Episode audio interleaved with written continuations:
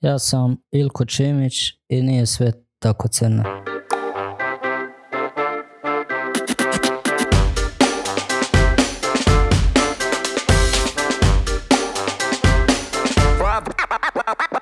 Dobro večer, e, dragi gledatelji. E, Dobrodošli još jedan podrumkast. Kao i uvijek imam čast, izuzetnu čast zapravo pozdraviti jednog interesantnog gosta. Znate i sami da je danas uh, počelo suđenje uh, za jedan krak afere Agrokor u kojem se traži uh, krivac za otprilike nekih 9,5 milijuna kuna koji su ono, oprani, doprani i odnešeni iz Agrokora, a sa druge strane već smo potrošili jedno 12 milijuna samo na neke dokaze i vještačenja, pa onda mene zanima tko tu koga i za čije novce. Ilko, tko tu koga i za čije novce? Ha ne znam, mislim da je to zapravo nastavak onoga svega što smo imali do sada i sada se taj cijeli igrokaz ovaj, nastavlja, malo su uloge promijenjene, ali zapravo sve ostaje, sve ostaje kako, kao što je bilo. Ja. Dobro mi došao i nadam se da će se dobro dobro ti nama došao. Uh, sam znaš da mi ovdje malo pokušavamo demistificirati ovaj, sve ono što nas, što, ono što nas okružuje u našoj maloj državi. Uh, za početak, uh, reci mi, jel plešeš dobro s virusom ovim? Kako, kako? Jel plešeš s virusom? Vidiš da Božinović govori da sad plešemo s virusom. Ma ne, mislim da držim se ovega svega što bi trebalo se držati, šta ja znam. Mislim, kako je svima, tako i mene. Inače, trenutno uh, Bernardić i, premijer plešu na jednoj nacionalnoj televiziji. Ne isplati se uopće gledati. Uvijek će biti jedno te isto. Ja, ja predmirčam da će Plenki reći mi smo ovo, mi smo ono, mi smo ovako, mi smo onako na to će Bernardić reći, vi ste najkorumpiranija vlada ever. A gle, mislim, vjerojatno će Plenković biti u pravu i vjerojatno će Bernardić biti u pravu, međutim, problem je u tomu što mislim da ni jedan ni drugi ne, predstavljaju rješenje o problema koje tišti Hrvatsku već duže vrijeme. Bome, to duže vrijeme već traje i traje. E, evo, za one, ne za one koji ne znaju, ne, svi znaju da si dobio e, dvije nagrade novinarskog društva za internetsko i... To sam četiri. Četiri? Oprosti, ja, sam fulo, ja ti se ispričavam. Do, onda ih ti nabroji sam za sve. Internetsko, istraživačko, a je, internetsko je bilo istraživačko još prije, tako Dobro, da, onda je za 2012. 2013. pa onda prije sad, da sve skupa četiri, da. Sa, uh, sa partnericom Orijanom, nju isto pozdravljamo, dakle, uh, idemo se mi malo vratiti na, na tvoje početke. Znaš, ono, ti si iz Dubrovnika, ti si gospar. Ja sam zapravo iz Župe Dubrovačke, da, ali to je zapravo Dubrovnik, da. Kako ti je bilo, znači tamo si počeo raditi, ako se ne varam, u, u Dubrovačkom listu, jel? E, Dubrovački list je bila prva redakcija, moj prvi pravi urednik je bio pokojni Joža Vlahović, jedan od najboljih novinara i, ovaj, i, iz onoga sistema i ovoga sistema i ovaj, tako tu se rodila neka ljubav prema novinarstvu koja traje već ovaj, 22 godine i više ali nisi baš uspio tamo jer si prčko po, po, po ovoj gradonačelnici, a nisi do prčko do kraja. Da, da, mislim, nakon sam bio tamo i, i, i urednik Dubrovačkog lista i bio sam pokrenuo jedan svoj projekt koji se zvao Tjednik sa temana, a, međutim problem je bio u u, u ondašnjem HDZ-u i ovdašnjem, mislim, nisu oni puno promijenili, ja ovaj, gdje jednostavno jedan takav projekt koji je bio tako napravljen kao kritični medij jednostavno nije mogao proći, tako da... A nakon odla, zapravo cijeli rad si u Dubrovniku gdje si bio da, tako, da. dijete i to, nakon te tvog početka zapravo u Dubrovniku novinarskog dolaziš u Zagreb odmah ili je negdje po putu ne, nešto bilo? mislim u Zagreb sam došao tamo negdje, ja mislim kod 2007. 2008. i tako. Čak sam se ovaj, nakon e, što uh, tjednik sa temana je bio zaustavljen i to ovaj, čak sam se razmišljao o tomu da se ostavi novinarstva, bilo su nekakve druge ideje u glavi, međutim ovaj, novinarstvo je ipak prevladalo. Je. Daj mi reci, s čim se to tako inficira novinar? Ono? S čim si se ti inficirao toliko duboko? Pa, ne znam, mislim, ja bih volio da to mogu sebi objasniti, pa bi mi vjerojatno neke stvari bile ovaj, e, puno lakše i, i u buduće ovaj, za te nekakve situacije koje se događale i koje će se događati. Ne, ne znam, zaista ne znam. Mislim, novinarstvo je definitivno poziv koji ne prestaje sa završetkom radnog vremena, nego jednostavno je sve, sve tu. Ja. Ali onda mora da, da imaš, sigurno voziš neki skupi auto, imaš ne znam, ono ozbiljnih Nema ništa, ne, ništa ne. Imam auto star 20 godina, nemam ništa na sebi od nekretnina, tako da ovaj... Tako da možeš slobodno pisati o svemu što, što ovaj, želiš na kraju krajeva. Ne kredit u banci. Ba, Nemaš ni kredit u banci koji si ti sretnik. Da, da, Stvarno jesi sretnik. Ajde onda kad smo već e, to dotaknuli, dakle dolaziš u Zagreb i je li odmah e, redakcija indeksa ili si A nije bilo malo lutanja i na kraju je vrlo brzo došao indeks i evo ta suradnja traje već, ja mislim, 11-12 godina. Uh, uspješna suradnja. Reci, uh, prošlog tjedna sam ovdje imao ovaj, Beru Jelinića iz Nacionala i on je rekao da je uspjeh trenutno Nacionala to što svi dobivaju uredno svoje plaće, to što se ljudi osjećaju dobro, na to je on najpoznosniji kao poduzetnik zapravo i netko koji je okupio jednu vrijednu ekipu novinara i dojmilo mi se što je zaista vrlo kolegijalno spomenuo i ostale iz istraživačke novinare koji vrijedno rade na otkrivanju, a ima tih gedarija u Hrvata. Pa dobro, i, i, definitivno najveća prednost indeksa osim te stabilnosti ovaj, koja zaista postoji je činjenica u toj slobodi znači da ne postoje nekakve teme koje bi bile uh, zabranjene i da pače mislim da je indeks jako puno toga objavio što, što drugo, ostale nisu mogli objaviti. I jako puno tema kad pogledam posljednjih 12 godina je zapravo završilo na indeksu jer su ostale kolege bile kolegijalne s obzirom da u njihovim medijima ta nekakva tema ili informacija nije mogla proći, ali uvijek su znali da postoji indeks koji će to objaviti. E, znaš, ja se sjećam jedne, jednog gostovanja vlasnika indeksa Matije Babića na Hrvatskoj radio televiziji u Otvoren, ne, ispričavam se kod Zastankovića, kada je on redom, ali redom prozvao uh, predsjednika Josipovića, tadašnjeg, pa Ivicu Todorića, pa glavnog državnog odvjetnika, znaš, ono, očekuješ da kad neko tako glasno i jasno na nacionalnoj televiziji kaže da je to neki kriminal, da poslije toga te ono čeka, ako ništa drugo, neka ono, Marica koja vozi tebe i te spomenute da se stvari riješi. Međutim, ništa se nije dogodilo u smislu nakon te emisije, ali puno godina nakon toga vidimo puno afera. Pa da, apsolutno mislim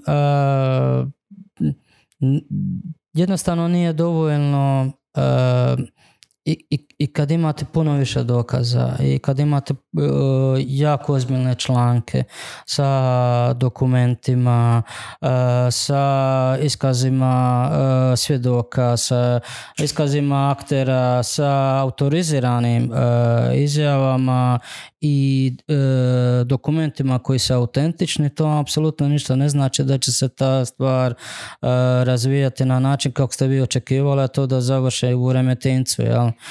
I ovaj, takvih je slučajeva bilo jako puno, ali isto tako smo bili svjedoci da USKOK i DORH uvijek nekako rade sa nekakvom zadrškom od 10 do 15 godina, što naravno opet otvara pitanje o nekakvom traženju političkog trenutka kada se, neke, kada se određene osobe eh, procesuiraju i kada se određene stvari otvaraju, a kada ne. Da napravim jedan mali break, čisto da ne bude da samo pričamo o politici, recite meni koju glazbu si slušaš, jer mislim imaš neku inspiraciju kad tražiš te... Da. Hajde, slušam uh, stari ovaj rock and roll i, i volim ovaj, malo diska i plesnoga je to ovaj, isto tako ovaj, slobodno vrijeme bavi se kao DJ i puštam glazbu i u, imao sam jedan stalan angažman u jednom zagrebačkom klubu ovaj, međutim kako krenula korona i to tako da je to malo stavljeno sa strane. Pa ja sam siguran da bite mogli u Remetincu angažirati jednog dana da im puštaš Šalim se. Ovaj, e, vratimo se na jednu od po meni najbitnijih afera, zapravo to je meni ovaj, fascinantno. Kroz predstečajne nagodbe, ja mislim da je neki podatak kojim ja baratam je ono jednostavno 53 milijarde kuna ko da ih nikad nije ni bilo. Apsolutno. Znači, predstečajnim nagodbama sam se bavio jedno duže razdoblje mislim da je u, u godinu dana izišlo, ja mislim, 44 ili 46 članaka koji su se zapravo uvijek bavile nekakvim specifičnim tvrtkama i specifičnim problemima. E, Prestačane nagodbe su definitivno jedna najveća pljačka koja se dogodila od 2000. pa, pa do danas, e, koja naravno nije razriješena. E, u ono vrijeme kada se to događalo, tada je bio oporba HDZ koji su obećavali tada je bio Goran Marić koji je bio najglasniji u Saboru, poslije će biti ministar državne imovine koji je obećavao i reviziju presečanih nagodbi, no naravno ništa se nije dogodilo. Priča o prestečanim nagodbama je vrlo jednostavna. Naime, određene tvrtke dolazile su probleme, država je imala nekako svoje diskrecijsko pravo da nekome oprosti određenu svotu novca od 70% duga do 30% duga ili manje.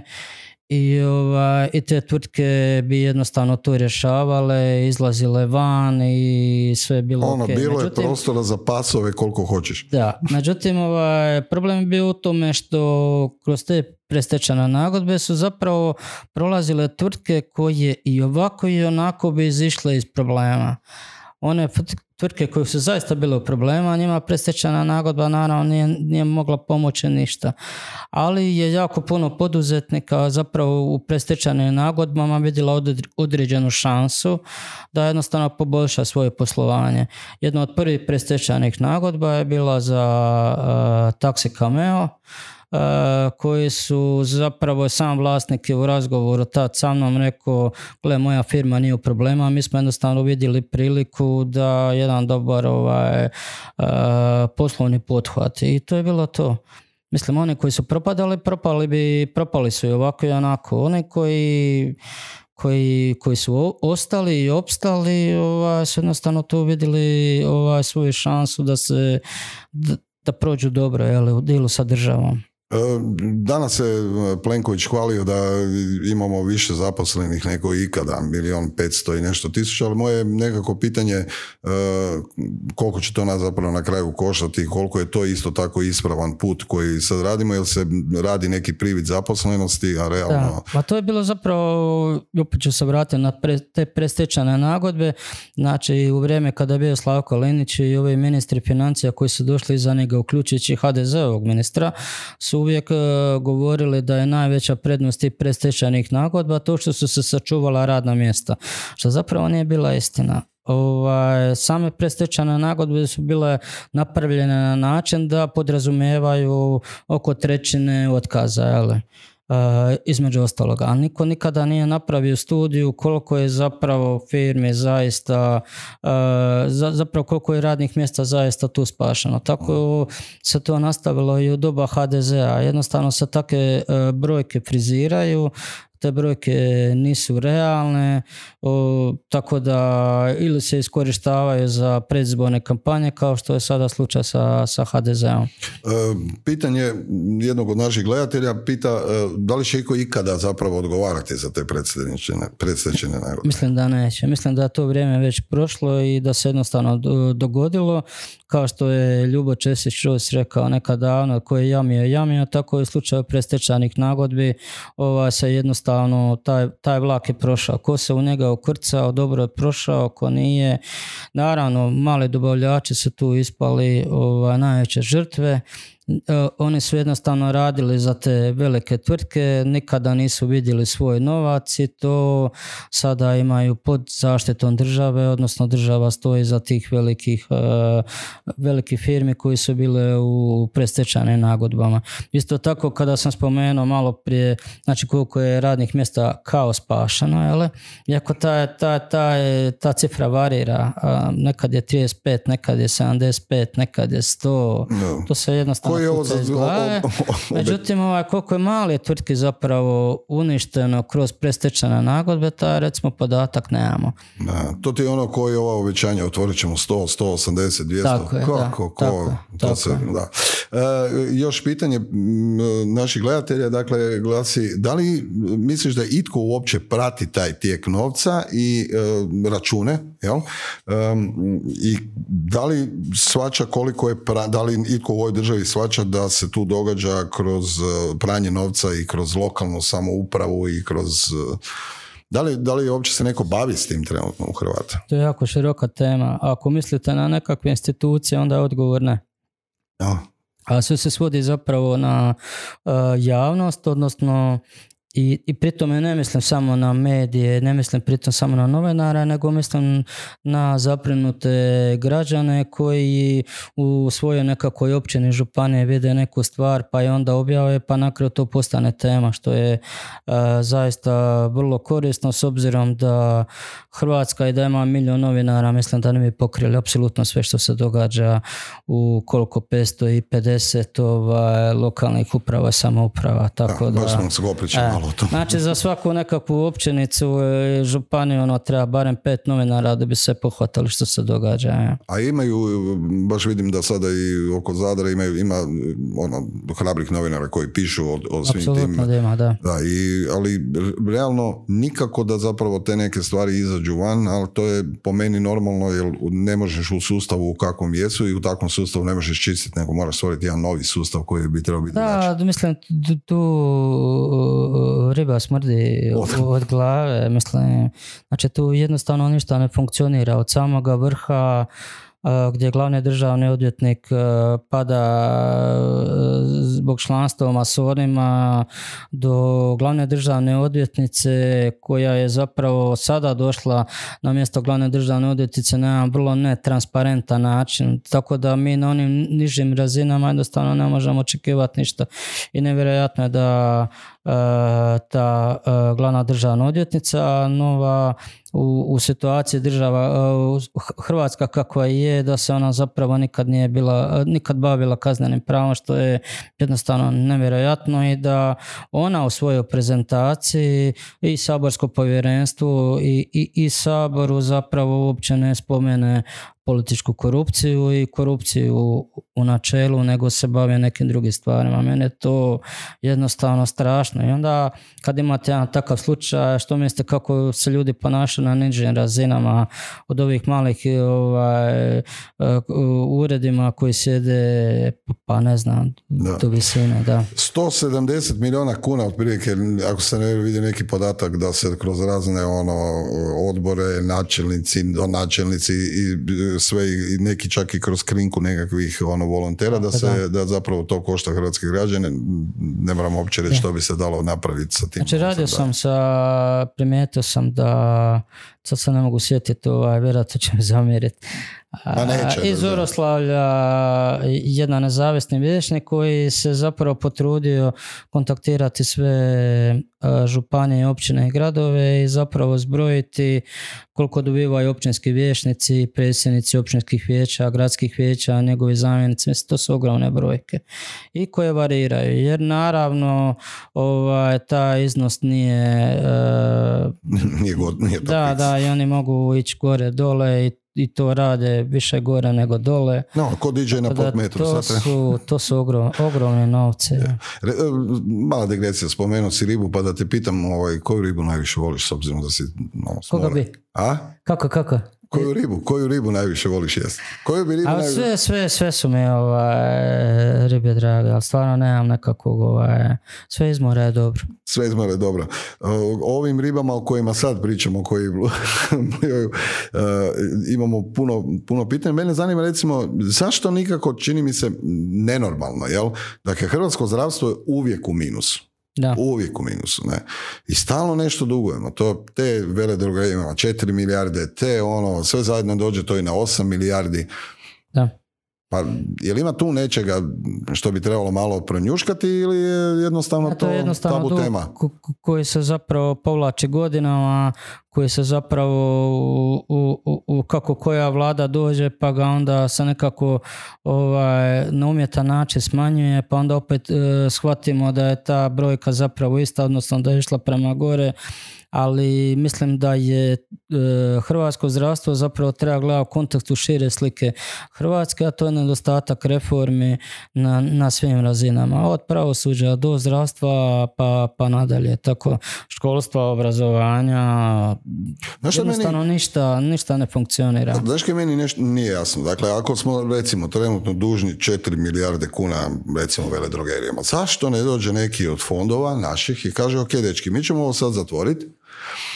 ovo što inače kamate su godišnje 8% na neplaćene, znači mi plaćamo kamata vjerojatno nevjerojatno i sad radi onda da plaćamo te kamate nekom našem mirovinskom fondu nego da se, da se to radi. A? Ne znam, opet kažem, nedostaje jedna cjelovita reforma koja bi, koja bi riješila i, i, i, ovaj problem. Imali smo u, u Milanovićevoj vladi najavu takvog nečega, imali smo čak uh, u ovoj zadnjoj HDZ-ovoj vladi, znači prije Beroša je bio Kojundžić koji je svako pola mjeseca objavljivao neke brojke po kojima se taj dug smanjivao da bi na kraju shvatili da taj dug zapravo uopće nije smanjen ali zapravo je jednostavno ovaj, stvar nekakvog ajmo, ajmo sad ovaj, ok, zdravstvo nam je sad prioritet i zapravo radi svega ovoga zdravstvo bi zapravo trebalo biti prioritet tu za obrazovanje.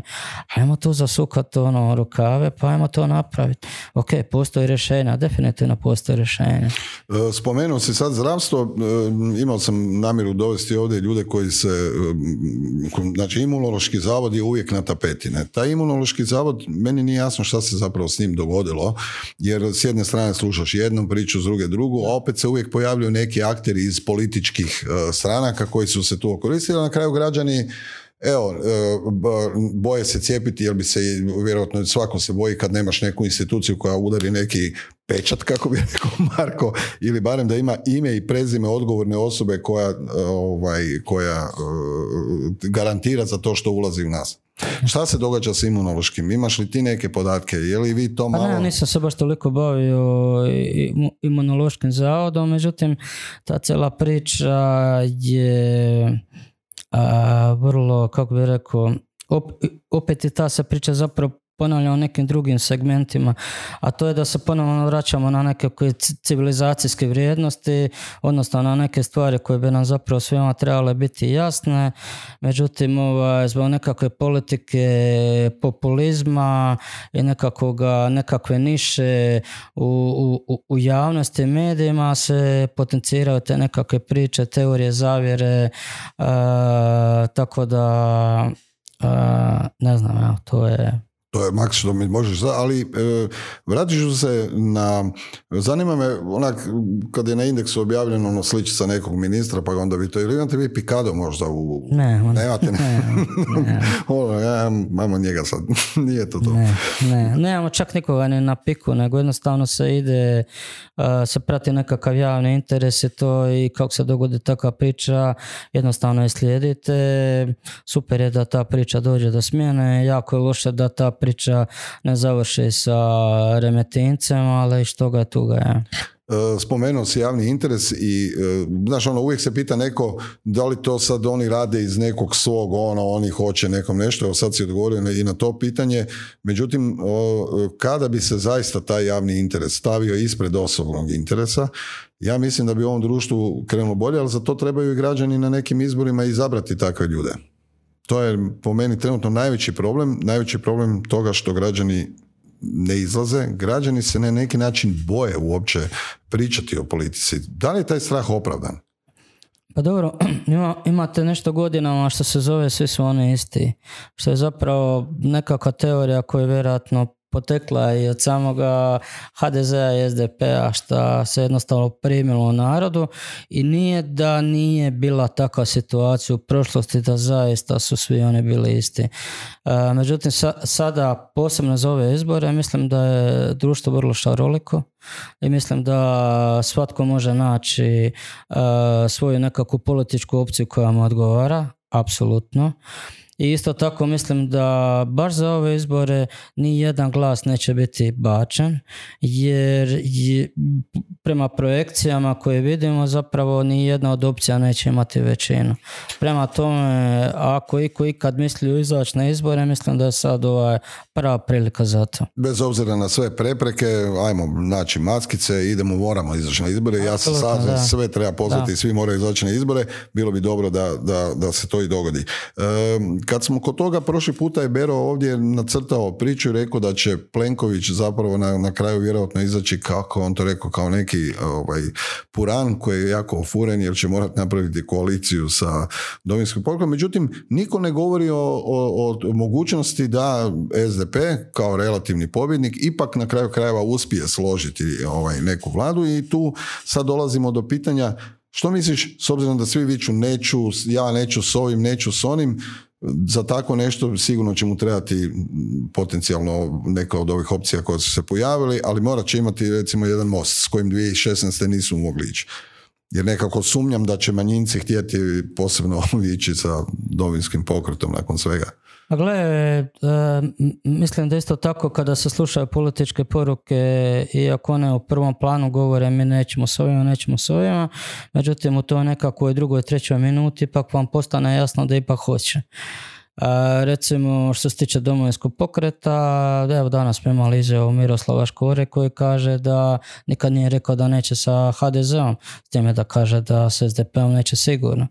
Znači sad je, pitanje, sad je pitanje cijene, koliko će HDZ uh, platiti, odnosno koliko će domovinski pokret tražiti.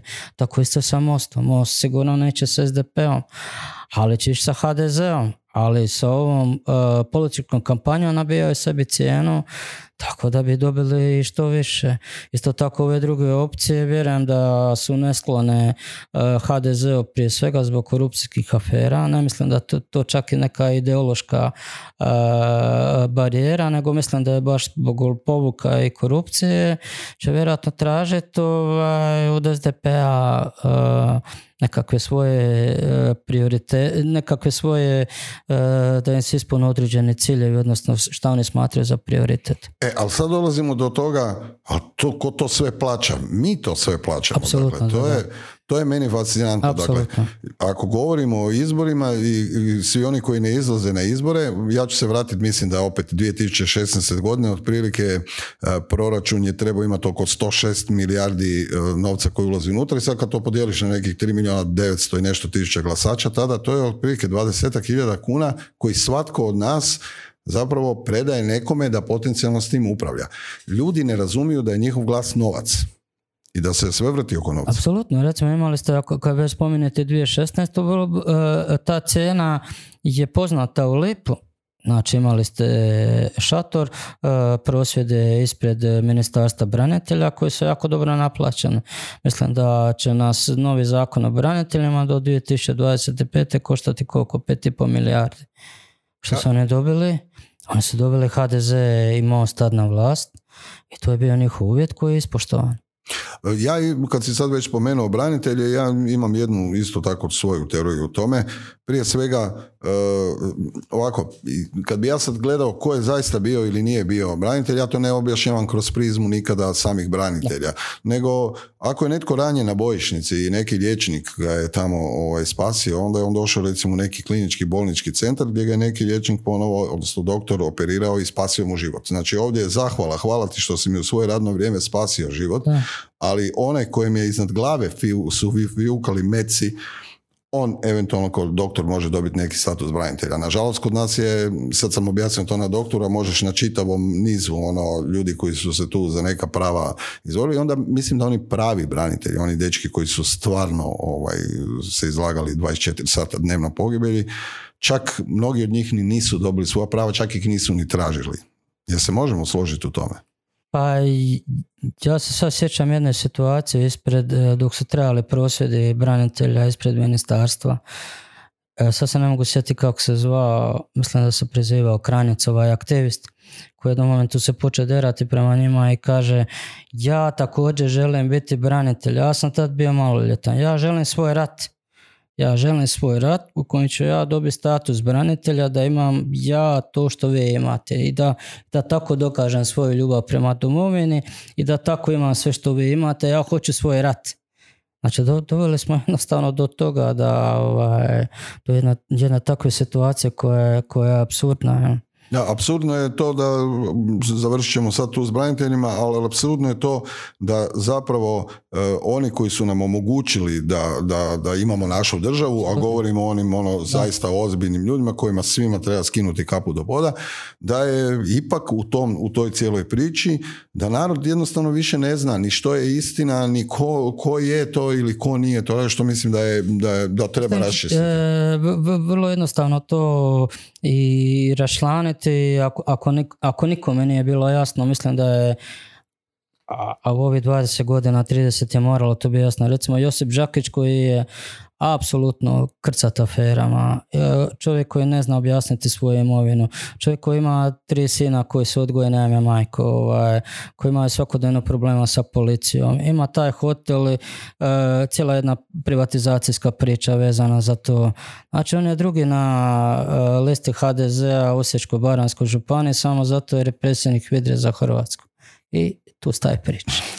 Uh, dobro, uh, imam, mislim, sada bih želio te pitati kako je uopće moguće da neki dužnosnici ne, imaju takav nesrazmjer uh, u imovinskim, u imovini i njihovim primanjima? A mislim, zašto bi to bilo čudno u Hrvatskoj kad, kada sve znamo? Zašto, mislim, to je postulat? E, ja, ja imam, inače, često znam reći da mi je potpuno smiješno ovo kad neko dolazi na dužnost, da bi sad on prebacuje svoju imovinu nekome drugome, da upravlja ovo ono djeci, da, Ostani, brate, sa svojim šta si donio, povucimo crtu, potpiši konačno i zapiši što imaš. Ne zanima me ta dva, tri kvadrata više, nego daj da vidimo šta imaš i jesi ušao gologuz i kakav će se izaći van, jer nije tako. Znači, HDZ je uh, u jednom momentu, a i SDP zapravo pred kraj svoga mandata HDZ je jako dobro shvatio to da je zapravo povjerenstvo odlučivanja sukoba interesa jedan veliki problem. Znači povjerenstvo sa, sa svojim krnjim ovlastima je ipak radilo određenu štetu. Samo zato jer je propitivalo uh, imovinu određenih dužnosnika. I znači, uh, oni zaista nema puno ovlasti. Isto tako njima zakon omogućuje što su oni svi zapravo uh, koristili da ukoliko prebacite imovinu na punoljetnu djecu, onda uopće niste niti obavezni prijaviti ništa. Što su oni, što su oni zapravo radili? Znači u, u, u takvoj konstelaciji snaga imate HDZ-ovce koji jednostavno ni ono, ni ono minimum minimuma nisu u stanju to ovaj, popuniti. To pokazuje jednu bahatost i to pokazuje da su jednostavno svjesni da njih niko iz sustava, uključujući same njihove birače, neće zbog toga kaznati. I niti će im to uzeti za zlo. I to je dobra ona priča koji je bio ne mogu se sad sjetiti koja mi je bila funkcija vezana je za ove poslove stanove koje je rekao koliko ja imam, eto bilo bi me sram ispred Plenkovića da, da mu rećem da nema. Mislim, mislim to je to. Ali ti svačaš koliko je to bolesna. Apsolutno da je. Apsolutno. U mojoj, mojoj državi drugi dan bi došli po njega i otvorili bi ga rekli nisam te dobro razumio, prvo bi ga proveo da vide kako živi, žive drugi građani i uopće kako možeš tako neko iz... Ali taj bahatluk ide desetljećima već nažalost E, e, I sad ja pitam tebe, e, ko tu koga? Oni nas ili mi sami sebe? To je bilo i pitanje. Ja ću ti reći da, evo, mogu ti reći kakav je rezultat ankete do sada. Sliku, pa, da, da, ja, moram, pa stavio sam, ja, morao sam znati tvoju sliku, ali simpatično mi je to bilo, odnosno dečki su stavili, ja sam rekao može. Ovaj, dakle, trenutno E, e, e, oni nas kažu samo 110 otprilike njih, a ovaj ostatak svi kažu mi sami sebe. Ne? Da. Jer zapravo ne znam zapravo koji je to fenomen nas Hrvata, koliko to zapravo činjenica je da imate jako puno afera u, u jednom danu. I činjenica je da koliko god ima novinara, da nas ima tri puta više, mi nismo u stanju se pohvatati. A ljudi su opet nekako možda skloni, nekako razmišljano da mi svi ipak malo pretjerujemo, ne, ne može opet biti toliko. Može. Može. Može. Može, još i više. Može. Je, je jednostavno nevjerojatno da u najvećim aferama koje se su se događale je ostavljan pisan trag. Vi ako idete u, u, u zemljišnik, u katastar, mislim to vam jedno popodne, vi ćete vrlo lako doći do toga koliko je kupljen stan, kad je kupljen stan, da li je gotovina, da li je kredit, preko koga, od koga. Sam to ništa nisu krili jer njih jednostavno bole briga. Da, da, to je, to je, to je, to je zeznuto. Vratit ću se, vratimo se na aferu Hotmail. To je ono afera d svih afera u tom pa, Apsolutno, da, da. Da, ono, meni jednostavno nije jasno da se tada potpredsjednica vlade može onako sumano to lijepo dopisivati, objašnjavati kovu koga tu zake i to i da i dalje to nije smjena u roku od 24 sata. Ne, tada je vlada trebala pasti, to je definitivno. Da, to je pitanje. Ta vlada je trebala otići odmah, ne bi sad gledali ovu muku Znači imate, e, e, e, imate izvanredne situacije, ok, imate izvanredne situacije. Radite sve apsolutno netransparentno. Znači, ne postoji radna skupina, barem ne na papiru. piše se zakon. Određene ljudi koji nema nikakve veze sa vladom, sa državnim strukturama, pišu taj zakon o kojega će se sutra okoristiti. I kada je sve to napravljeno i kada su ti ljudi koji su pisali zakon ušli u Agrokor i okoristili se, imate i premijera i potpredsjednicu koja godinu dana tvrdi da to nije istina. Imate potpredsjednicu koja kaže ja sam sama pisala zakon. Imate premijera Plenkovića koji je održao najmanje četiri sastanka sa predstavnicima Borg skupine gdje on bio glavni, gdje on svaki put pita za detalje, kako ide, šta, ćemo, šta ste ubacili, šta će se ubaciti, na što treba paziti, e, brifirajte me. Znači koji u tih godinu dana sve isto pravi muta ono pa kao Martina Dalić ona je bila glavna nemojte pitat mene. Mislim on je i, I onda kada sve to pukne, znači tu, tu čak nije ni najbitnija laž, ok, navikli smo, ok, lažite nas, nego jednostavno imate sve ovo lijepo posloženo ona dođe DORH koji u roku 20 dana kaže u aferi Hotmail nema kaznenog djela. Šta je jednostavno, ja, ja ne znam, mislim ispitivanje neke promete nesreće traje duže. Da. Što misliš ti kako, koji će biti u konačnici epilog uh, generalno afere oko Agrokora? Samo Agrokora, pa mislim da Agrokor ovaj, prema nekim informacijama zapravo ne stoji uopće dobro, tako, a nije, nije niti čudo. Tako da ovaj, mu se ne piše dobro ni sa Todorićem, ni sa novim Todorićem, ni sa novim Todorićima. Mislim da to ide... Ovaj... A bit će njima svima dobro. O, debeli račun, bit će dobro sve to. Jednostavno, mislim, taj Agrokor je bio potreban. E, ne, nije bio potreban nama, bio je potreban njima. Ovaj, Agrokor je bio i ostao Hrvatska to je bio državnički projekt ovaj, koji ga država spašavala više puta. Da. Mislim, spasla ga je sada tako što ga je stavila svoga čovjeka iz vlade da upravlja, odnosno dvojica.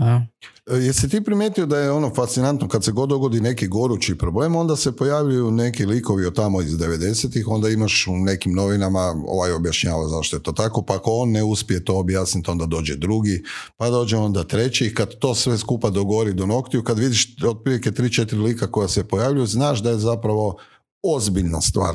Jer očito da sve te afere sežu duboko ovaj, na početak. Apsolutno, to je ono koje je jamio, jamio. Mislim, imali smo ovaj, privatizaciju koja dan danas nije riješena.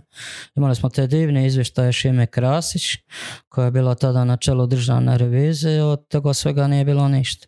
Imamo jednog Miroslava Kutlu koji je dalje ovaj, bio bog ovaj, privatizacije koji je osuđen u jednom od svojih koliko je već 10-15 procesa koji dalje vuče konce i u Hrvatskoj i u medijskom prostoru. Uh, jedan ono detalj koji mene inače ovaj, generalno fascinira uh, malo prije si rekao se ne možemo složiti ono da u svakoj normalnoj državi jer mislim kad vidimo onak da neka švedska ministrica ili bilo šta zbog provučenja kartice ili je kupila gumu za kosu odleti ovaj, Da li mi uopće, e, e, da li se uopće običan građanin može nadati takvim standardima u Hrvatskoj? Posebno, evo sad sam siguran da u ovom trenutku ova dvojica tamo obećaju sve i svašta, daj samo da zaigram ponovo. Dobro, mislim, taj politički odgoj uh, nije došao nigdje preko noći, tako neće doći ni kod nas. I ljudi su jednostavno i kroz ove zadnje afere i kroz pad jako puno ministara, mislim da je 10 ili 11 ministara ministrica koje su pale ovaj, bile vezane uz korupcijske slučajeve, jednostavno počele nekako svačati da neke stvari kad se dogode jednostavno to je to, je to jel? a mislim da će ići to prema nekakvom ovaj, odgoju, političkom odgoju gdje jednostavno kad padne ili Kojundžić ili Marić ili bilo koji od ministara da u, u, u nekakvoj raspravi zašto određeni ministar pao ćemo spominjati u Austaše partizane. Mislim da, ovaj, mislim da tu priču više ne puše zaista niko.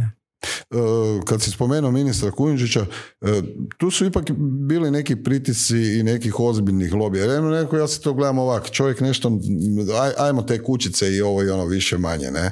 Ali on se isto na neki način namjerio u cijeloj toj priči na neke ozbiljne lobije, kojima ako najaviš šta ćeš napraviti, logično je da će te i napasti. Jel se možemo tu... Pitanje šta, šta, je napad? Pitanje je da, da, da li postoje, postoje nekakvi orkestrirani napadi kroz medije. Ja mislim da postoje, ali ne u toliko mjeri koliko ljudi misle da postoje. Mislim, Kujundžić je od, od, od početka svog mandata radi svog netransparentnog djelovanja i radi svojih grešaka koje je radio u Ministarstvu zdravstva bio naša neprestana meta, vrlo opravdano. E, ne mogu reći zapravo sam krivo rekao, nije, nije on bio meta napada, nego je bio meta kritika, jel? Mhm. I ovaj, gdje smo jednostavno tražili bilo što, ne bilo što, nego tražili te stvari koje on očigledno radio, radio ih je krivo. Jednostavno, ne, tako stvari je pao. Znaš, zašto ti mene smeta? Mene ti sveta ono kad sam gledao ono, bok dečki, bok cure, idem. Mislim, alo, novinari su ispred tebe, nešto te pitaju, bok nemam vremena, bok, mislim, kak se može to? Je jedna, to je jedna druga priča koja, koja je vrlo užasna, koja se zapravo vuče od Ive Sanadera, pa do Jadranke Kosor, pa Zorana Milanovića, pa, pa nadalje. Znači, prije je bilo običaj da se nakon e, sjednice vlade ostane premijer i određeni ministrica ili ministar koji ima nekakvu važnu, važnu temu. Ovaj, to su se radile zapravo mini presice. Ja. Međutim, ovaj Sanader je prvi to ukinuo, tada je oporba e, od Milanovića pa nadalje govorio mi ćemo to vratiti, mi ćemo to vratiti, međutim to nije vratio niko i to jednostavno se svelo, naravno vlast ne želi odgovarati na neugodna pitanja, Znači imate sada, pa im šaljete novinarski upit, pa ih zovete, pa ih tražite, pa ovo, pa ono. I nakraju se svede na to da ih jednostavno ste primorane na ulici povući za rukav i pitat. I naravno kad vi pitate, povučete za rukav premijera, pitate ga o nekoj aferi od, ne znam, neka karikiran, 10 milijuna, 750 tisuća da nema pojma, pa onda to ispane nešto smiješno kao pošaljite vi meni. Upit. Nikad te odgovore ne dobijemo, naravno. To recimo ne rade samo one, to radi Bandić, mislim Bandić je na tome dok, doktorirao. Bandića kada pitate na ulici bilo šta, ispalit će nekakvu mizoginu šalu ili bilo šta, ili će prebaciti nekakvu temu što je ovaj, mislim, u, u, užasna, je, užasna je ta situacija i, i, i, i užasna je ta bahatost uh, vlasti da jednostavno nije svjesna da oni moraju polagati računa javnosti. A to je zato što i evo i sad idu izbori i sad svako će dobiti svoje, kao što smo rekli vjerojatno će se skrpat neka vlada jer je to interes. Ja imam neki feeling kad ekipa shvati da će sjesti Dobro, nisam neku... sigurno da će se skrpa vlada, mislim da se čak izgledne i novi izbori, ali dobro, vidit ćemo. Dobro, ja sam isto blizak e, tome, međutim kada e, imamo primjer ono iz 2016. kad je došla ta heterogana ekipica i onda odjedanput je trebalo tu noć odlučiti nešto, ne? I onda su svi rekli, gle, ali to je znaš neka stolica, neka foteljica, Znaš, i onda meni se čini da ih to toliko prikuje da su spremni na bilo kakve kompromise. Da opet vraćamo na to 2016. ali nevjerojatno je da 2016. u to cijeloj, ovaj, koliko to zapravo ruši povjerenje u bilo kakve institucije. Kada, kada su postavili mi u Crnoju na čelo ministarstva branitelja koji je preživio ovaj, 24 sata, odnosno dan i po. Mislim, koliko moraš biti, ovaj, ne, da sad ne koristimo ovaj, nekakve izraze, da jednostavno toga čovjeka provučeš i da ono da ti padne nakon dana i po, mislim, šta je ta vlada, mislim, šta, šta, koji su to ljudi, šta su ti ljudi, šta oni misle, oni misle svojom, ne misle svojom glavom. Ko, e, spomenuli smo aferu, dakle Hotmail, Borg, ne možemo sad ono u teške dubine tih afera, ali evo, zanima me e, koje su po tebi, bez obzira tko ih je pronašao, koja redakcija i tako dalje, ono zaista recimo top afere od kad ti pratiš uh, ovaj... Pa ne znam. Ko, ne koji bi izvuko recimo? Pa ne znam to ni rangirat zaista. Ne mislim, da, mislim da ih je bilo jako puno i sve su bile značajne u, u, u određenom vremenu i mislim da su sve bile uh, vrlo svrsishodne u smislu obrazovanja E, građana, e, podizanju te nekakve političke svijesti i, i, i toga nekoga da stvarno sutra dođemo da neki ministar zbog kartice ovaj, službene koji je išao u, u špeceraj za doma ovaj, jednostavno padne. Mislim, to je sve afere uh, su, idu prema tom cilju, neka idu i, i to je dobro. Misliš da će se ovi uspjeti bilo ko da bude mandatar? E, mislim da ipak sad će ipak će pitati napraviti neku sigurnosnu provjeru. Mislim da bi bilo i u redu da su to napravili. Svake vlade se vuču nekakve pouke, pa ono u svakoj vladi se obrati pažnja na neku stvar, naravno na sve, tako da to, to ide jako sporo. Ali mislim da je jedna od najgorih stvari koja je bila u, u, u vladi Andreja Plenkovića bio taj nevjerojatni napad na povjerenstvo za odlučivanje sukobu interesa koji opet kažem ima jako male ovlasti, a one su ih htjeli još dodatno suziti. To, to je bilo opasno. Pa, znači, po tebi trebali bi definitivno jačati ovaj, Apsolutno, da. povjerenstva. Apsolutno, da. Znači, to je nekakva prva linija obrane, znači provjera uh, imovine, promjena primanja, uh, što oni zapravo rade s novcem, uh, s kime rade u ministarstvima, koje su to firme, s kojim firmama smiju raditi, s kojim ne smiju.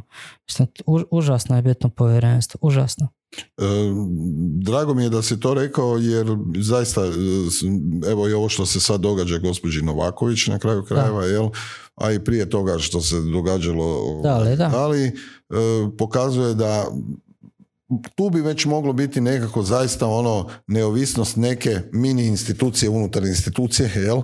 Dakle, to bi trebalo jačati takve detalje i, sa, sa takvim ojačanim uh, ovlastima vjerojatno bi se slala puno brža, puno jača poruka uh, hrvatskom narodu. Vi, vi imate jedno tijelo koje ok, ima neke ovlasti i, a ako ništa, sjednica toga tijela prenose se live na televizijama, je to što je užasno bitno. Ali imate jednog ministra koji se ispred njih znoji jer je radi nekakvih deset kvadrata koji je upisao ili nije upisao. To je jako banalna e, e, i, i, banalna je greška i, i banalna je stvar, je li nije li tipa 10 kvadrata.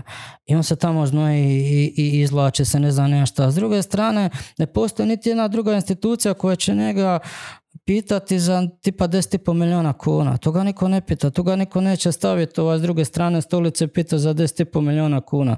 Da imate njih koji koji, koji ganjaju radi 10 kvadrata, pa super, da da imamo barem nešto. Da. Daj da nešto imamo. Da. Uh, vratit ću se sad malo na redakciju indeksa, odnosno na ljude koji rade u indeksu.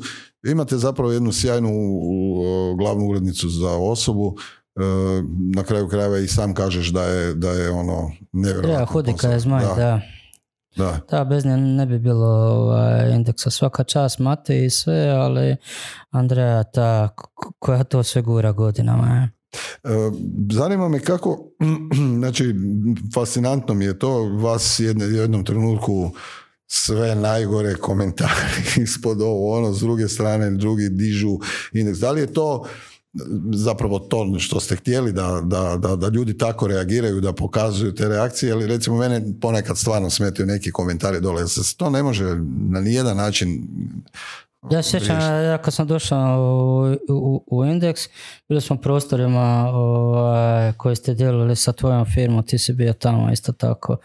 O, jedna od prvih lekcija koja je zapravo, ovaj, ne prvih lekcija, nego prve stvari koje ti zapravo reče, gle, radi svoje, nikad ne čitaj komentare. da, znači, to, to, ti odmah, to onda savjet to odmah svima. mora biti vrlo jasno i naravno to je bilo ovaj, strogo zabranjeno i, a to je da sam ulaziš u rasprave na komentarima, to je baš ono ne, znači najbolje ne čita komentare, tako da sam to ovaj, prihvatio davno, tako je i ostalo i danas, tako da se na te nekakve komentare zapravo i ne obazirem. A dobro je da ih ima i, i pozitivnih i negativnih, najgore kad ih nema. Najgore kad ignoriraju, naravno. E, vratio bi se sad malo na financiranje e, stranaka u Republici Hrvatskoj. Zanima me, e, či- meni se tu čini da generalno postoji čitav niz nepravilnosti, da se, da se, da, da se zapravo kroz to, evo ja, ja ću to nekako kratko probati, dakle postoje nekakva, nekakve donacije koje su u vrijednosti do 30 tisuća kuna koje obično daju članovi da bi se poslije bili na nekim funkcijama, E, firme smiju davati do 200 tisuća kuna, ali onda dolazimo u onu zonu u kojoj su kratkoročne i dugoročne pozajmice kompanija ili čak krediti banaka. A zar to nije ono direktan sukob interesa da uzimaš neke ogromne pozajmice pa onda... Apsolutno, da, to su radili HDZ i, SDP sa kreditima banaka. SDP, ja mislim da, da se još ne izvuku iz tih nekakvih financijskih dubioza. Možda zapravo jesam, nisam ih pratio u posljednje vrijeme. Ali evo imamo sad e, recentan slučaj što je e, Miroslav Škoro javno rekao da će dati milijun kuna, što naravno ne može, mislim može dati 30.000 kuna, ali kao fizička osoba, iako nije dao ni to. Ovaj, rekao da će pozajmiti e, svoje strance domovinskom pokretu milijun kuna koje će njemu domovinski pokret ovaj, vratiti. To znači da tih 30.000 kuna jednostavno ta nekakva barijera, ali ta nekakva ne, ne znači ništa. Sjećam se Milana Bandića ovaj, davno, znači ne davno, znači to je bila 2009. 2010. i 2011. kad je on imao hrpu svojih donatora i onda se, kad je USKOK i DORH počeo kopati po tim eh, donacijama, onda su vidjeli da su donacije određenih ljudi bili ve- veće od njihovih godišnjih prihoda. Što jednostavno tražili, tu se jednostavno, ovaj, mogu to slobodno reći, ovaj, jednostavno se prala lova. E, zapravo je sluč, mislim, imate, imate li neke uopće indicije, da li neko prati to? Koliko je tog novca otišlo iz Hrvatske? Pa nemam pojma. Ne znam, ne znam. Ne, ne, ne, ne znam nekako to izračunati. Zamisli da ne recimo da, da zamisli recimo da je to Vjerojatno ostalo. jako puno, ali Da, zato mi nemamo za, za djecu koja su bolesna, zato nemamo, zato građani danas. E, očito čini mi se da nisu čak niti svjesni koliki će biti problem u- nakon desetog mjeseca i te krize koja dolazi, jer u Americi je ogromna kriza na pomolu, to se obično kod nas vrati za jednu godinu, dvije dana, kasnije tri, recimo, jel? E, I zaista smatram da je veliki, veliki problem što se mi ne postavljamo odmah i sad odlučno s nekim mjerama da to spasimo. Dakle, milijon dvjesto tisuća ljudi na rubu siromaštva. Da, i recimo imali smo zanimljivo, znači u, u, kad je bila epidemija koronavirus, by the way dalje traje, onda smo imali evo i taj lokalne uprave i samouprave su svjesni krize i sad svaka općina, općina i grad je donijela nekakav program smanjenja troškova, eto čim je ovo popustilo u petom mjesecu to opet buknulo. Mislim, grade se spomenici, dijele se ne znam nija kakvi novci, opet su otvoreni natječaj. Mislim, to nije gotovo, mislim, to nas tek čeka, to tek dolazi. Hoće li se ministri koji ste vi onak prekrižili lijepo na svojim stranicama, da se neko od njih vratiti? Onako, evo mene opet. Evo, Pa radi se na tom. ja vam došao. Martina Dalić ovaj, radi od, od trenutka kada je otišla, radi na svom povratku. je. Mislim, u to je pomogla i Hanza Media sa objavom njene knjige, pomogli su njeni bivši kolege u vladi, od, od Plenkovića pa nadalje su učesnici, a, koji su došli na promociju te knjige. Ona vidim da se već probija u određene medije koje, koje od tada nisu bili ovaj, e, skloni kao nekakav nezavisni analitičar pa se nju pita što bi ovo, što bi ono. Sad prema ovom zadnjem, ne znam, spominje se kao i, i u Hrvatskoj narodnoj banci i, i u udruzi poslodavaca, svi je negdje smještaju kao nekakav, eto ona zna radit, sad će ona to, ne znam ja šta je. A ode ta mladost, ja sam siguran da ih jako puno zna dobro raditi, da bi jako puno njih Apsolutno, da, da. Prije svega bi dali ono za, za malo ozbiljniju plaću koja se bez ikakvog problema kad bi ova krađa prestala, da li bi i sigurno i više od svih onih koji su do sada ovdje. Kako te ljude iz, izvoditi kao neki novi primjer? To je, mislim da je isto na neki način, zadnji put je Bero rekao kao mi osvjetljavamo neke ovaj, probleme, pa onda se tu ne... Ali ja bih recimo da mi osvjetljavamo i neke pozitivne primjere, jer ova emisija nije sve tako crno, brate mili, ne možemo biti... Znači, to je nekakva stvar po, političkog e, odgoja i nekakve građanske svijesti, a to je da Znači kad se, sad se pojavile, opet kažem, im, nije da nema kvalitetnih lista ima i, ova, i onda prvi komentar koji ćete i, i vi čuti u kafiću je, a dobro koji su to ljudi, pa znaš, ovaj, ovaj recimo Marić, ovaj ministar, vidiš na njemu da je on nekakva prezenca, on zna, mislim, nema pojma, je. Ali šta ti ljudima fale, mislim, šta? Pa nismo, nismo ne znali ko je Zdravko Marić, ni ko je ova, ni ko je ona. Instalirali su ih tamo, ispali su najgori mogući. A što ne bi neko drugi stao? Mislim, zašto ne dati ljudima šansu? Mislim, očigledno postoje neko znanje iza njih. Ovaj, imaju neke, ti ljudi imaju nekakve reference. Zašto ne? Mislim, ono se, ono, ajmo mi na sigurno, kao ovaj je bio, pa ili ona najgora moguća, a valjda se do sad nakro. Nikad, nikad se ne, ne nakradu do kraja. To je, uvijek treba više. Ta, ta, ta teza ne stoji. Ja. A valjda se do sad nakro. Da. dobro je. Da. Znaš, Kao nećemo više treba, treba će, treba će. Uvijek, treba, uvijek treba. Da. Ko je jamio, jamio. E, sad ovaj dođe, ovaj nema ništa, sad dok se on nakrade, pa onda opet to... Da, bolje da ovaj još sebi malo uzme. Da, ovaj, ovaj već uzeo. Mislim, to tako ne ide sigurno moramo stvarati e, prostor, pa i ove sad neki novi mediji za i u sezoni nakon ljeta kad, ću, kad će krenuti, ovaj, ideja mi je predstaviti jer kroz ono čime sam se bavio, a to su bili e, inovacije, mladi ljudi, zaista sam upoznao ono cijeli niz uh, hoćeš mladih liječnika, hoćeš mladih inženjera, hoćeš ekipe pravnika, ekonomista i tako dalje, koji kao timovi e, mogu funkcionirati super i zapravo to investiranje u te timove, pa čak i u njihov propast zapravo ti je neka vrsta škole.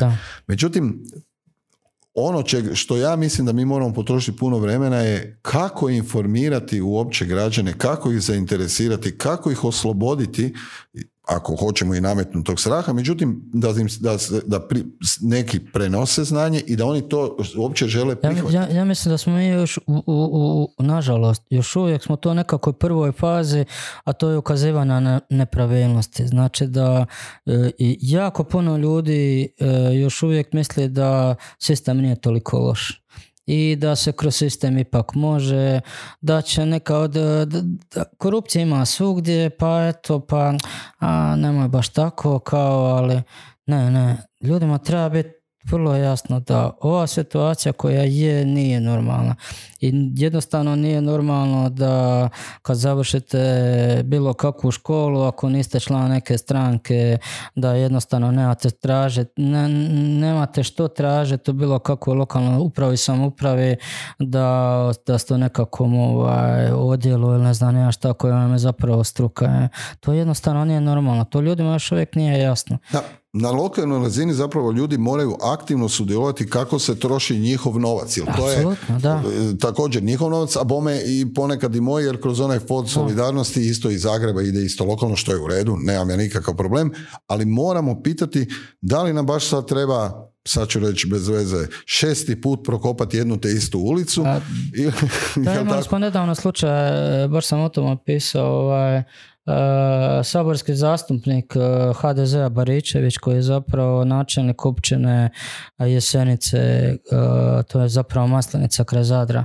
ovaj, koji se u nekakvoj konstelaciji snaga odjednom ovaj, pojavio da će biti u toj izbornoj jedinici koja je HDZ-ova, vrlo visoko.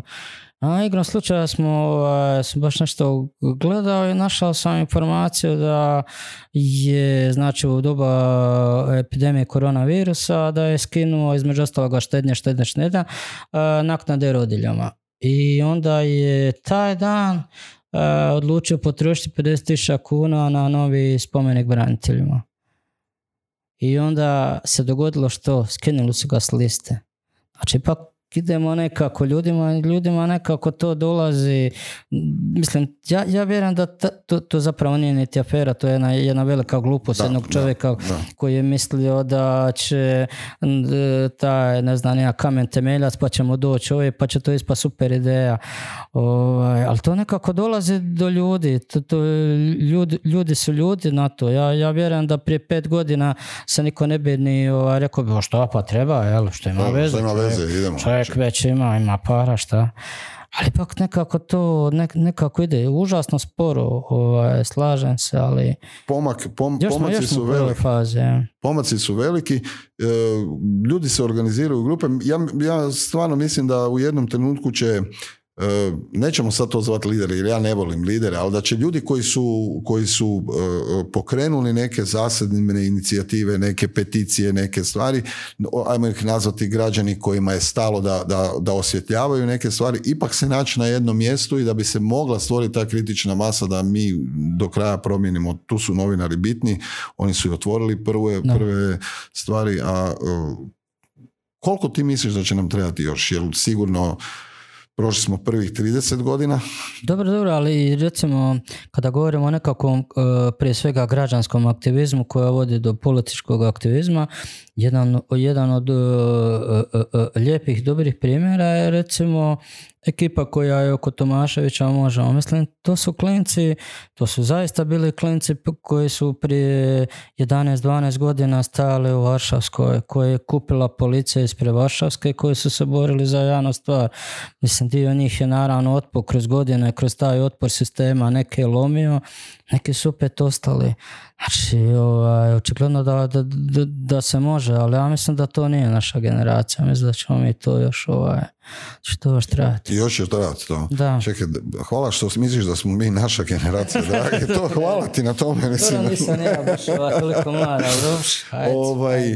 e, em, št- d- što se novo kuha u, radionici Ilka? Je li imao nešto u pripremi? Pa ne, se nečim baviš posebno ili? A, ne bavim se nik, nik, nikad ničim posebno, nego jednostavno kako, kako ide, tako i krene. Ne, nemam neki plan. Ovaj. Pa znam me pita ono kao kojeg, kojeg sljedećeg ministra ćeš kao skinut. Nemam pojma, ne znam. Ne znam. Niti, niti uopće razmišljam na takav način.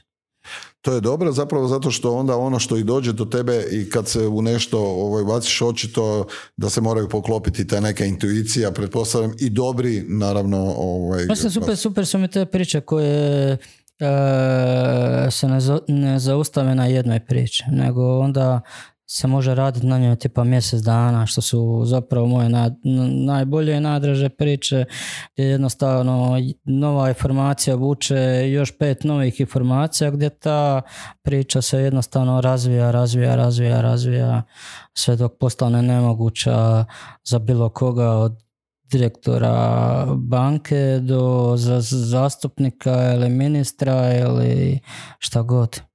E, Tvoje mišljenje o je inače angažiranju javnih osoba u, u, u kampanjama i to?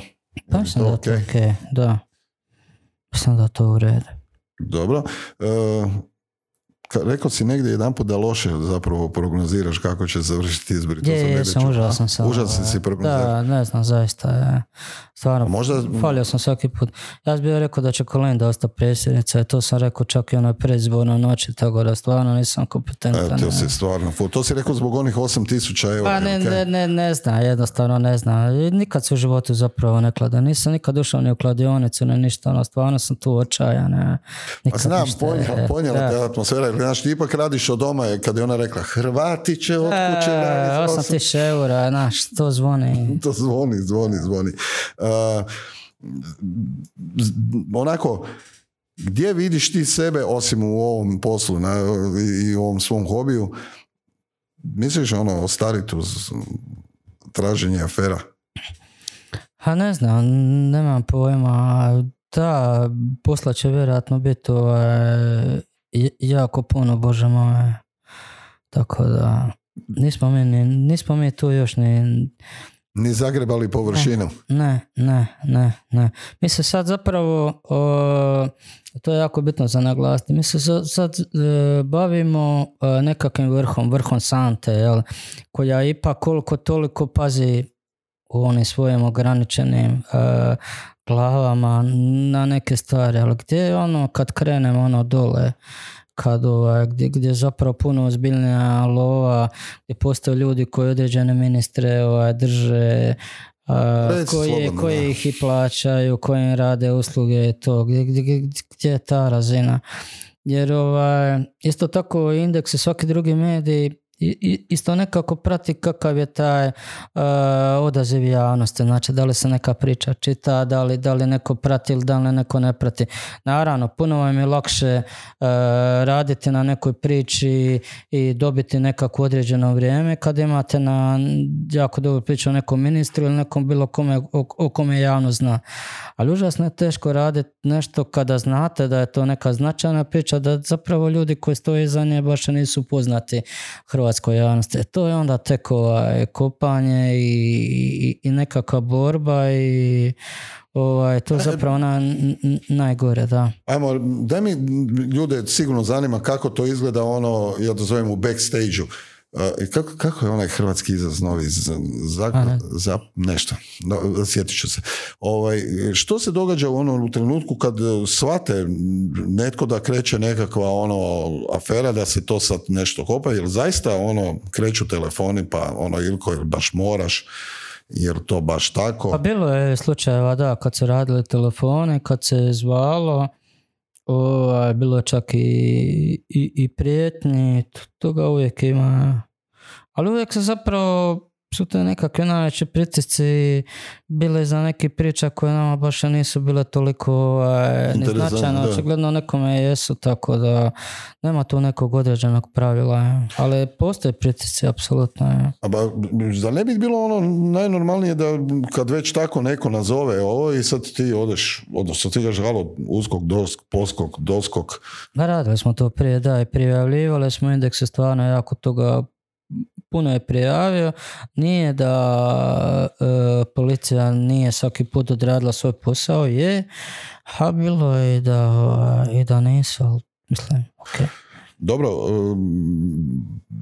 zaista je posao novinara, posebno novinara istraživača, težak, e, stresan neka. Ti se dobro nosiš stresom ili ti je upravo ono što se rekao glazba ja, To je nekako svoje ispuštene ventile od puštanja muzike ovaj, do sporta, nogometa i tako. Imam tu nekako i, i, i, društvo koje nisu ovaj, novinari, koji nisu toliko vezani s te nekakve, to je ovaj, stvarno super.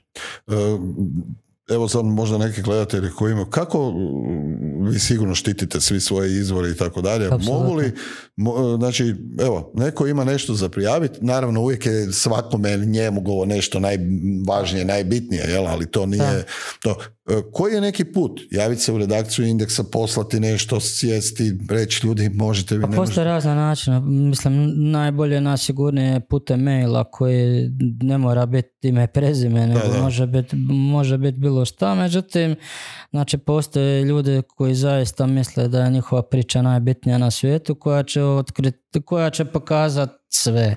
Naravno da neće. Ovaj, onda uvijek gleda taj javni interes. Znači, da li, postoji, da li postoji javni interes ili ne postoji javni interes. Da li je to strogo privatna priča ili zaista postoji nekakva uh, dobrobit za, za javnost, da, za nešto. Tako da je to nekakav uvijek, uvijek i kriterij da li javnost ima pravo znati baš tu priču i to, to je uvijek bio nekakav orijentir. Ja mislim da javnost ima pravo znati sve.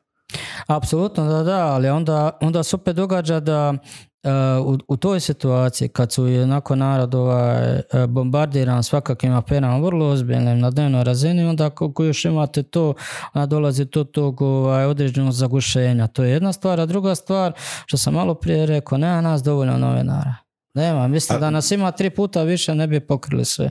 Jel postoji, postoji koordinacija, ono, recimo, da li ono surađuju neki mediji, da li ti recimo sa nekim svojim kolegama kažeš, gle, ono, ja imam ovo sad, vi bi možda možda ovo, jer jednostavno... Da, na određene tako... definitivno postoji uh, suradnja i kako se oni javljaju meni, tako se ja javljam njima.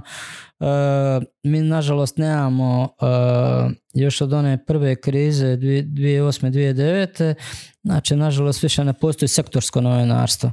Znači vi ste imali prije novinare koji se bave samo ekonomijom novinare koji se bave samo sustavom novinare koji se bave u svakoj redakciji imala točno određenog novinara koji se bave točno određene i ova, toga više nema, nego su poraštrkane po redakcijama, tako da obično se to svodi kad nešto krene, to nešto novo što dotad niste radili, naravno da ćete pitati ova, daj pomozi mi, daj vidi šta ti misliš i to mislim da je dosta mojih kolega, iako rade u suparničkim medijima, ovaj, vrlo kolegijalna, ja se nadam da sam ja isto tako prema njima, tako da kad god mogu pomoću i oni meni isto tako pomognu, da. Da, to je, to, je, to je bitno, to je važno i drago mi je da je tako, već vidim u drugom ovakvom intervju da se zaista ta, ta ovaj, na neki način kolegijalnost dolazi sve više i više do izražaja. I evo, za kraj... Došli do kraja, dobro. Pa mislim, za ono, kraj, evo, već smo vjerovao, vjerovao ili ti ili ne, mi već tu uredno sati 10, skoro 15 minuta pričamo. Ovaj, zanima me, da mi u par crta kažeš, od, upoznao si dosta ministara, razgovarao se s njima, pričao se s njima i tako dalje. Ko je na tebe ostavio ipak neki dobar dojam u ovoj grupi, u, među njima, a ko Uvijek ostavlja, najbolji dojam ostavlja one političare koji nisu bili na vlasti, koji još nisu bili na vlasti. Ti su super. A onda kad dođu na vlast? Tako je. Dajmo vlast i vidit ćeš kakav je. Znači, to sam, ali to sam uh, uh, uh, nevjerojatne promjene i ponašanja i stava, pa čak i govora uh, određenih ljudi koji dolaze na, na pozicije. Recimo, jedan, dobar primjer je ovaj, uh, saborski zastupnik HDZ-a Goran Marić. Znači ja sam s njim imao jako dobru Goran suradnju Uh, on je i, i ekonomista koji zaista zna neke stvari. Ja sam radio prestečane nagodbe, on je bio žestoki protivnik prestečane nagodbe, tako da smo mi, ja sam imao problema sa traženjem sugovornika na određene teme, Goran Marić uvijek bio tu i tako da smo ovaj, stvarno jako dobro komunicirali. Međutim, onog trenutka kad je on postao ministar, to je bilo a prva pitanje koje je njemu bilo postavljeno što ćemo raditi sa prestečajnom nagodbom i da je revizija, jel? a da neće, ne, ne. Kao on se sad bavi ovim drugim stvarima. I to je nakon se evo dogodilo nekakav obrada, da sam na kraju ja bio taj koji je ovaj, radi kojeg je zapravo morao dati, dati ostavku. Imamo i primjer sa, sa druge strane, recimo bivša ministrica Mirela Holi koja zapravo sad s godinama više cijenio nego što sam prije cijenio prije svega radi njene ostavke koje je dala iz moralnih razloga. Ja sjećam dok je ona bila u, u gradskoj skupštini kad je Bandić postao uh, izišao iz SDP, ona je bila ta koja se borila recimo uh, Kulumerovi dvori, Todorić, uh, nije, bilo, nije bilo dozvole, treba oduzeti, znači zaista nije bio hotel, nego je zaista to njegova obiteljska rezidencija. Ona, ona je apsolutno sve činila da, da, da, da izgura tu priču i da se zaista te dozvole koje je, koje je Bandić dao Todoriću da se sruše.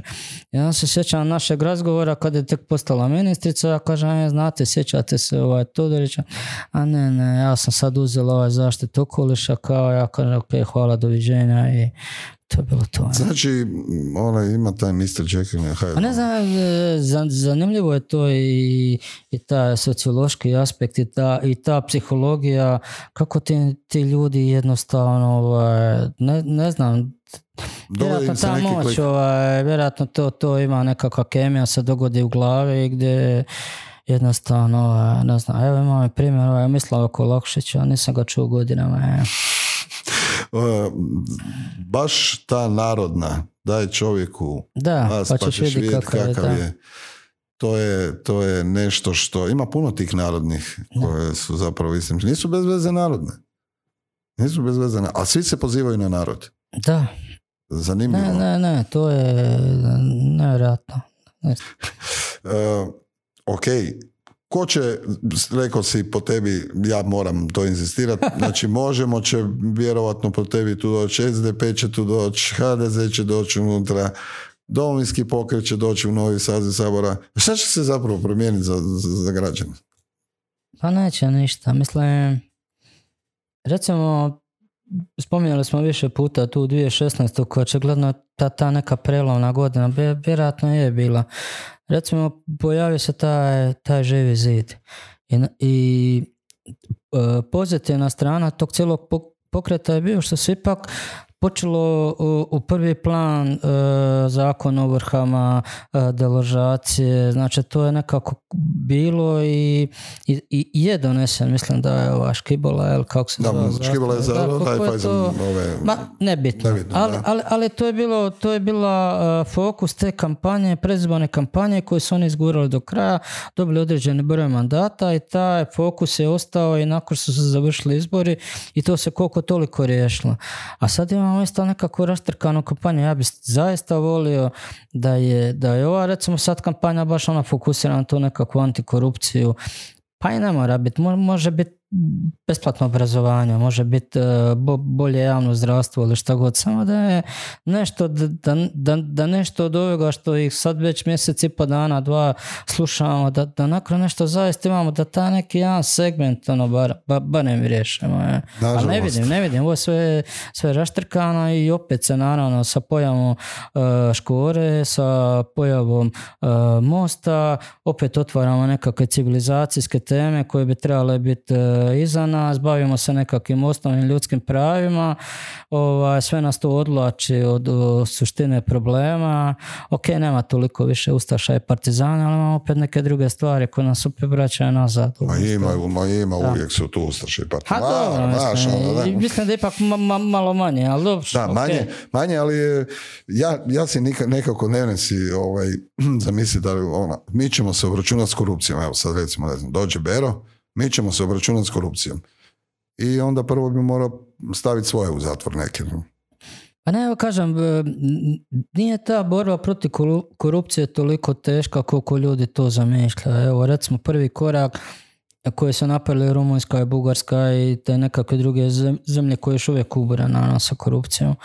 I uvijek će Ovaj, nam je jačanje ovlasti povjerenstva za odlučivanje sukoba interesa, recimo.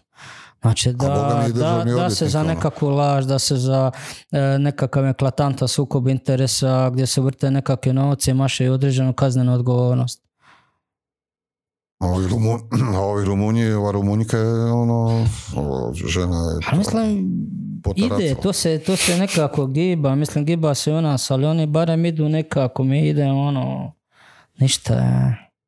Da zaključim jednu stvar. Žalosno je da je Matija otišao u Bugarsku, pa da je Rumunjska nas pretekla, pa sad ja ne znam di smo mi to sve tu skupa negdje na kraju. Ja ne znam. A, Ja ne znam, ni, ni- nismo ovaj, pri vrhu definitivno, nismo ni u sredini, dole smo, da. dobro. ali nije sve tako crno. Sad će biti sve bolje. Slušaj, ima malo i sive, da. Ima i malo sive. Uh, Ilko, hvala ti. Rukovaćemo se imamo ovaj, poslije možemo dezinfekciju i to. E, ovaj, da, da. Uh, hvala, Možemo- ti što si, da, hvala ti što si došao. Želim ti, zapravo želim ti da otkrivaš što manje afera.